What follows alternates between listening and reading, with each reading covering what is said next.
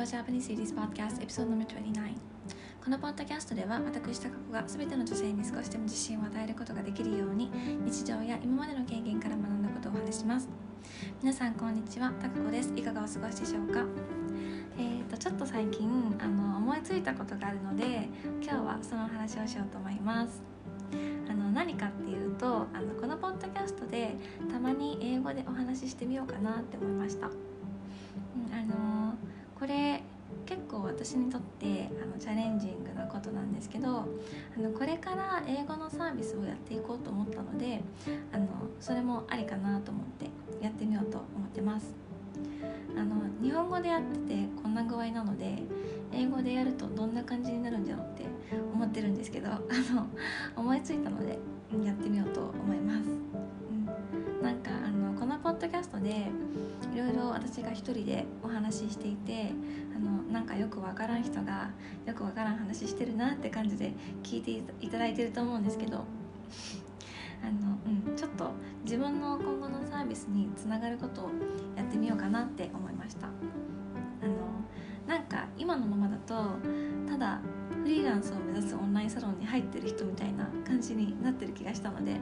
うん、ちょっと工夫しようかなって思いました、うん、はいちょっと英語で話してみようと思います恥ずかしい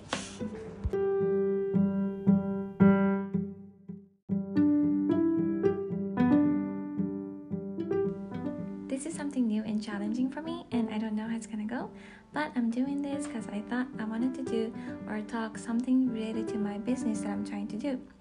even it hasn't actually started yet. I came up with this idea talking in English on my podcast, so that's why I'm doing this right now. And for my business that I'm trying to do,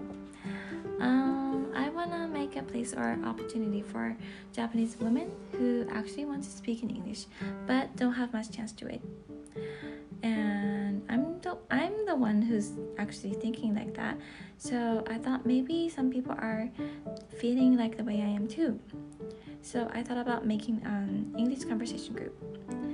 But this is not just an ordinary English conversation group. It's gonna be a group that we're gonna have a girls talk in English, or we're gonna be doing, um, we're gonna be empowering Japanese ladies, which will be ourselves.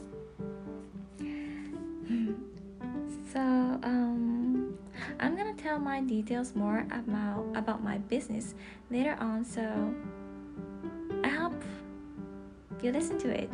if you're interested. Okay, I'm gonna finish my podcast for today. Thank you so much for listening. Bye.